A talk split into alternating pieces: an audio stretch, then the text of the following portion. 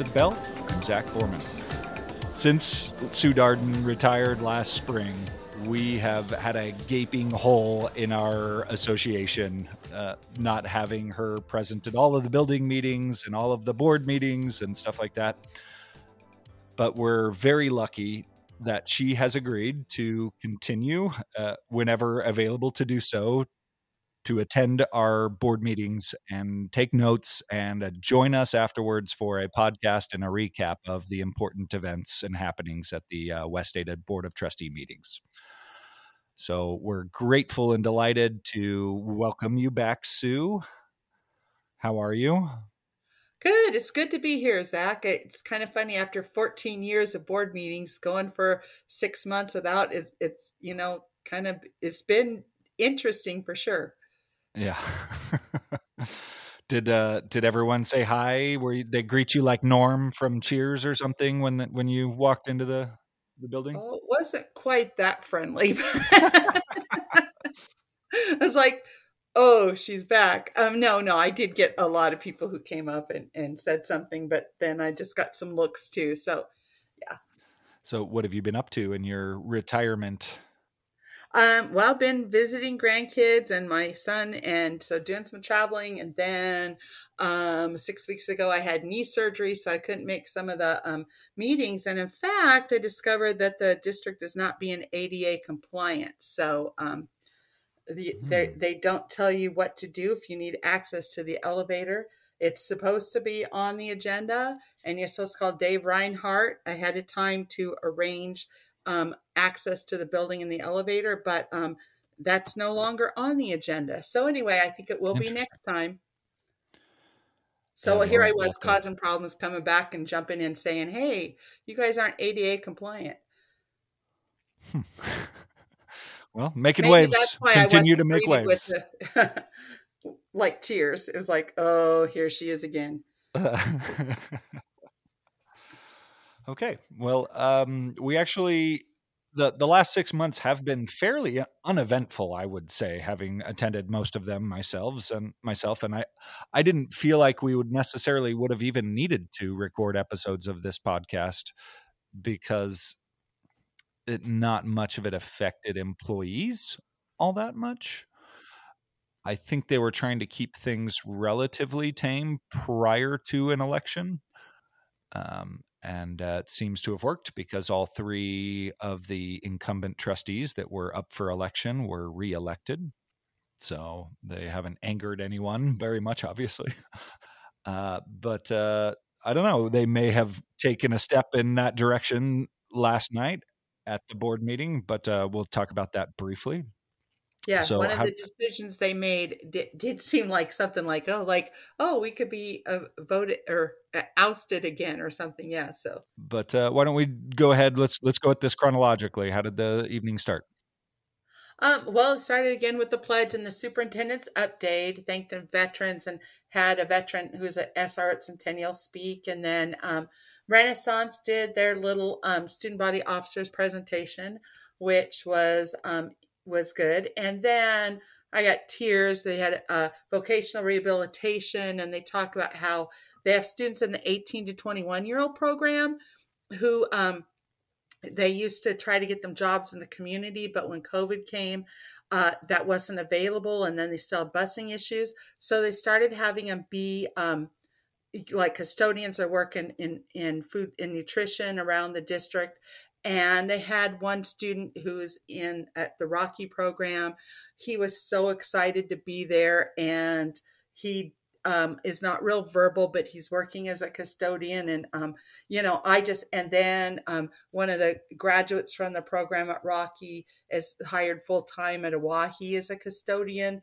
And so it's really great to see that they are doing things that help the students, but also end up helping the district too. So, um, and to see the, the student who was there, his enthusiasm, his excitement, and the, you know, it was really touching. So, um, and that some of the money to pay them is actually reimbursed um, from the federal government. So that was pretty cool. And okay. then Marcus talked about tutor.com, which is a program they started last year. And that's when I was in the classroom. And I actually, my students who used it really liked it. But now it's, um, they used ESSER funds to pay for it. And at the end of the year, the contract will be up. So they're going to be gathering data to look at usage and stuff to see if it, they want to um, renew that contract. It's for currently third through 12th graders. I'm questioning whether they might say 6 through 12 or 9 through 12. But um, hopefully, I hope they don't drop the program because I think it's a good one. The data, what did Marcus have a whole lot of data about how much it is being used?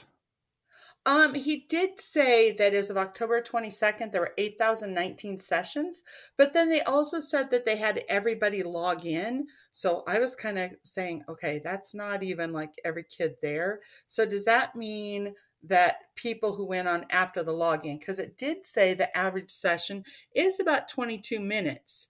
And so, um, and the students who are using it are giving it very favorable feedbacks 90.6% found it helpful um, and i know my students who used it my sixth graders last year used it for math and the ones who did it um, who didn't have parents that could help them with their math um, most of them thought it was really helpful so I'm not sure about all the subjects, but in math, especially, um, my the student I had some students who used it quite a bit. Oh, I'll bet that's right around that sixth grade age that uh, they they start progressing past what parents remember or can do. right, and some parents honestly are busy that you know have jobs or yeah, other you know totally. things going on, and if they happen to work late and the kid's trying to do homework and wants to get it done and you know, or working well before the parent gets there so they can have family time. So it, I think it's just a great resource. And so I do hope that, um, you know, that the data does hold out and that they are able to um, keep it going, at least for the, um, the upper level students. Again, uh, it'll be interesting to see how much of it is used by elementary. Okay. So that put us into the patron input. Most of the patron input did revolve around the consideration of uh, of the reconsideration process of the Nowhere Girls. But uh, there was one other random, so one other random patron input that we should maybe discuss before we get into that. Yeah, so this lady got up to say that there's a program, and I don't remember the name of it, that's starting at Sawtooth for next year, and it has an agenda for LB, LGBTQ plus, and she went on to say how it demonizes American values and uh, brings in pedophilic delusions, and um, that they want to start it in Idaho and move it. But um, it's something I personally hadn't heard about and the way the board members were looking i'm not sure they had either. So yeah. i it will be interesting to see if this does come up because it has to go through before the board. And why would they start it just at at sawtooth? Why wouldn't it be at all the middle schools? And um yeah so I, it just uh, left me with a lot more questions than answers. Uh, she wasn't a parent but she believes children are the future and anyway, so um, it was she it was sounded a strange, like she, kind of a strange presentation, or yes, yeah. But, uh, uh, anyway, yeah. she she said everything like they were facts, but I just ended up with a lot more questions when she was done than um, you know answers, and so I really am not sure what she was talking about. Okay before we get into the specifics, I, I, guess a little bit of a precursor or a background about our reconsideration process, which was retooled last spring in conjunction with the WAEA and a number of librarians across the district and stuff. Um, the the way that the district now uh, identifies materials that are um, potentially needing to be pulled off the shelves start with basically being challenged. Well, there are a couple different ways, hypothetically. Uh, an administrative process where essentially the superintendent can identify texts that are problematic uh, and and start that removal process, or it can start with a patron concern. And now, from my understanding, this has mostly been utilized by a couple individuals in particular that are challenging and challenging and challenging textbooks uh, but they are following the process, which begins with a site level review, which is conducted with the complainant, an admin, a librarian, and applicable staff.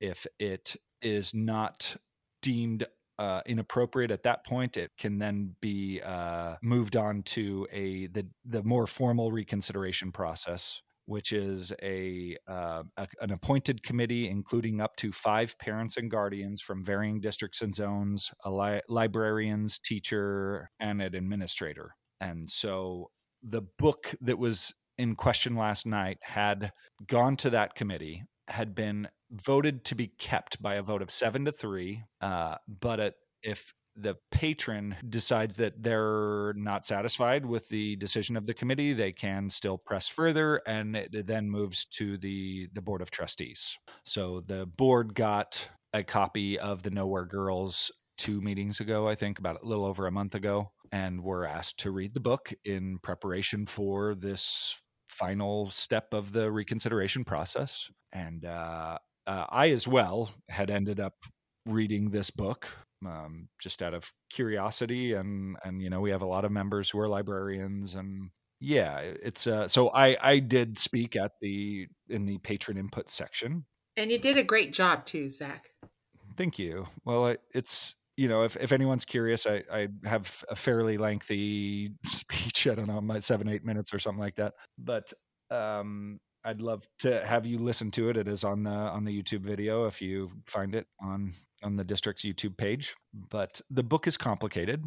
It addresses sexual violence at the high school level and and a kind of problematic rape culture that sort of enables or uh, causes a number of these incidents to occur uh, young girls kind of find this to be unacceptable. When a new girl moves into town and she's like, why is someone not doing anything to stop this? And they kind of form a little, they form a group of the young women in the, in the high school and they take some active steps to change the culture. And it has a lot of swear words and it has a couple of um, scenes where that sexual violence happens, and a couple of scenes where it's not sexually violent, but it's descriptive of a character who, um, you know, engages in sexual activity, pro- promiscuous behavior for her own reasons, or and so it it paints a it, it's a fairly adult-ish book. Uh, but it it certainly has messages that I, I believe that some of our teens need to hear about.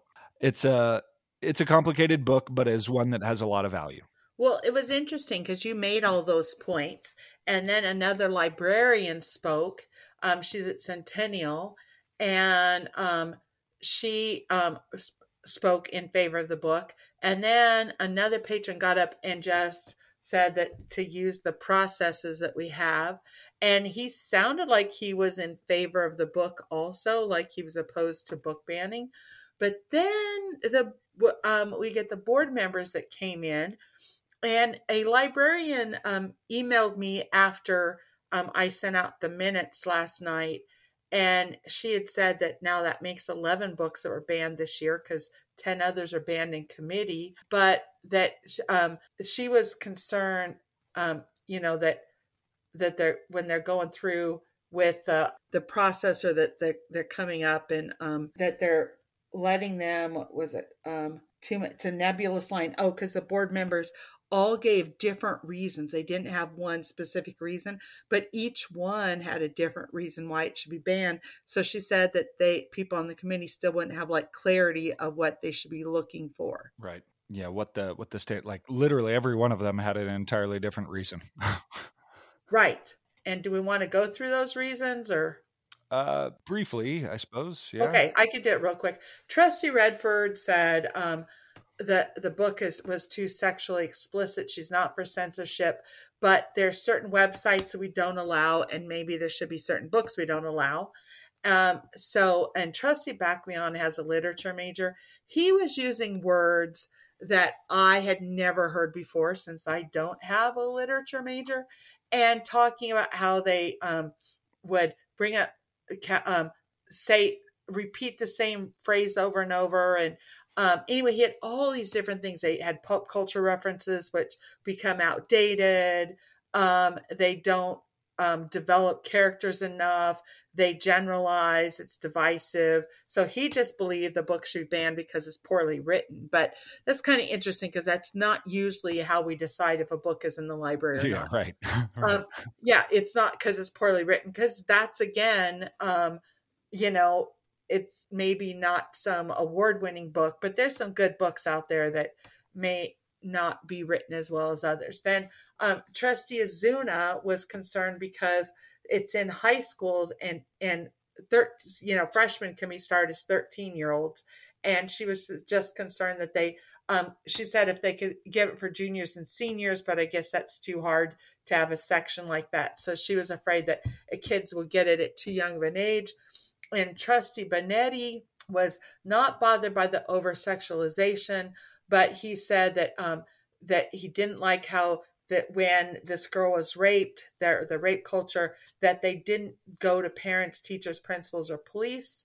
Um, and so he didn't like it how it was resolved. Instead, that that he did, they didn't send a message that they should report and seek help for the victim. And you know, I haven't read the book, so I don't know if they said why they didn't do that. I guess they didn't feel they felt like, from what I heard, that the the police wouldn't help out in that case.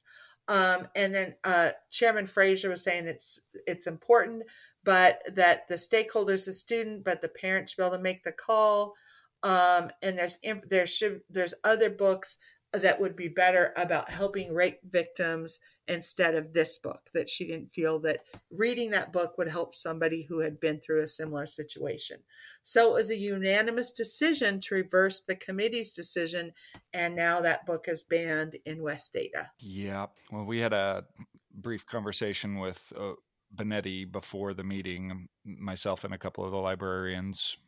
He wanted to listen to their concerns and and their arguments and uh, he had expressed that particular idea to us that it it encourages them to solve it themselves rather than approach the appropriate authority figures and that kind of thing. But i mean i and our argument to him was like that's that's it's a it's a book. It's a it's a narrative. And if if there's a problem and then they immediately just go to the appropriate adult and it gets solved as soon as it's a problem you don't have a book you know right, I mean? and that may not be real life too. Yeah, and it's not, uh, and and the thing is, in in the story itself, they don't go to the police because there was a girl. So a new character, Grace, moves to town, and she moves into this house where this other young girl who was her age had just moved out and had supposedly lost lost her mind, had a mental breakdown after she had been raped and tried to report it, and no one believed her, and she was persecuted basically and uh, and so the police did nothing the school did nothing. So if you know if you're concerned about that why would you then go to the police or the school necessarily um, if they've already proven that they're not capable or are going to make your life worse for having said anything about it in the first place?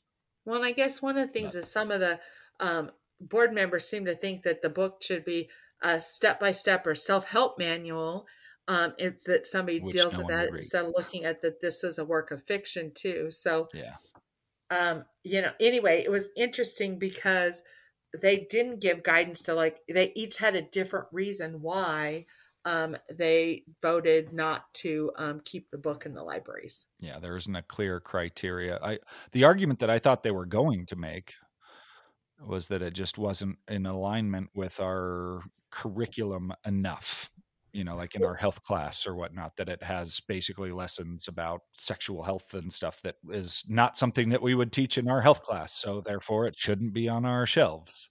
Well, Trustee Redford came closest to that. She mentioned something similar to that, but um, that talking about um that like and banning the websites and and um so but yeah they they didn't didn't go with that route so um, I, I trustee Backlion's argument about it just not being a well written book. He went. He was the one who spoke the longest, but I'm just like, oh my goodness! Just because you don't think it met some literary standard, you know, that's why that's, you're saying a pra- it's an impossible standard. His his literary standards, whatever they may be, would would nothing would be in our libraries if that were the case. I know. I'm just kind of like, okay, they didn't use alliteration lot. properly. Yeah, well? I know. He was going through. he came up with all these words about ways that stuff should be written, and I'm just thinking of some great kids' books that are out there that probably do not meet his standards, but they captivate students, you know, imaginations.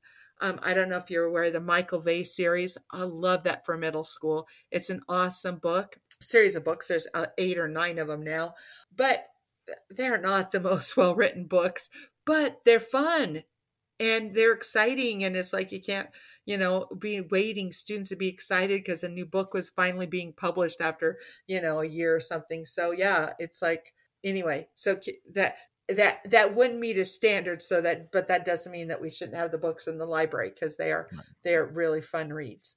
So um, I just thought that was interesting and um, when I heard from the other from the librarian about the fact that we've gone through because somebody is filing grievances now. But I guess one of my concerns is something that you mentioned to me earlier, Zach, is that now is it in policy that the superintendent can start the review process himself, or is that um, just something he decreed? No, it it is. It's it's a part of the AR. It's one of the steps. So the district administrative review uh, is conducted by the chief academic officer, librarian, admin, and applicable staff using the book resource alignment guide and uh, the recommendation to superintendent to remove remain some levels or no levels. So ultimately, it can be started by Marcus Myers or Dr. Bub can hear about something and, and be like, Can you look into this, Marcus? And then he'll take a look at it and make a recommendation to superintendent and i think they can just remove it from there well, i don't understand why they can't tell the patron who's concerned that brought it to their attention that um, they need to go through the regular process it's they're they're opening a can of worms where people can go straight to them then uh, and I, i'm not sure exactly in practice how that how that works out but I, I see that concern yeah anyway Okay, so that was the the whole book thing, and so uh, Nowhere Girls will no longer be in. Um, nowhere will be nowhere in our libraries. That's right. And then the rest of the board meeting, um, what actually went really quick. Um, in about 15 minutes, they went through several policies, um, but they were on second or third readings, and there were very little changes. So, um, and all of the every policy but one pretty much was just about the board, like the term of office. Um, if it used to be called if somebody had a grievance about a board, now it's called a censure. Um, uh, if there's a board vacancy, duties and responsibilities of the board, um, how they can negotiate with the um, the union, and then um, the compensation for expenses if they travel. And then there was one about if they want to approve a public charter school.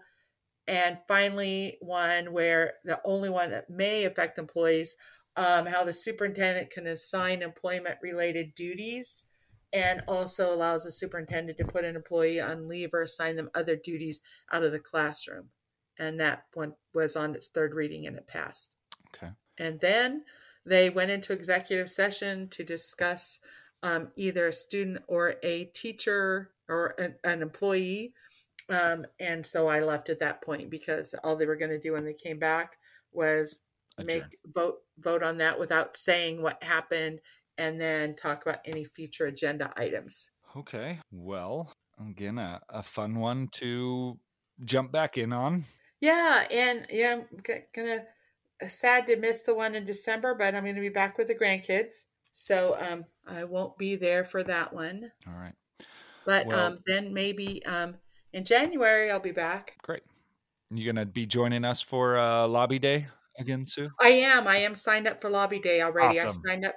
I signed up through Swear because now I'm part of the retired at uh, Southwest Educators Association retired. Um, so we have a, a luncheon tomorrow. Um, went with some of the members to the kickoff for the Red Kettle yesterday. Went to a luncheon down at the Grove for that. So yeah, staying busy in my retirement. Awesome. Well, we're great that you grateful that you could fit us into your busy schedule. and uh, we'll attach the notes to the the episode notes, and we'll chat with you the next time we can chat with you. Okay, sounds great. Thanks, Zach. Okay, thank you, Sue.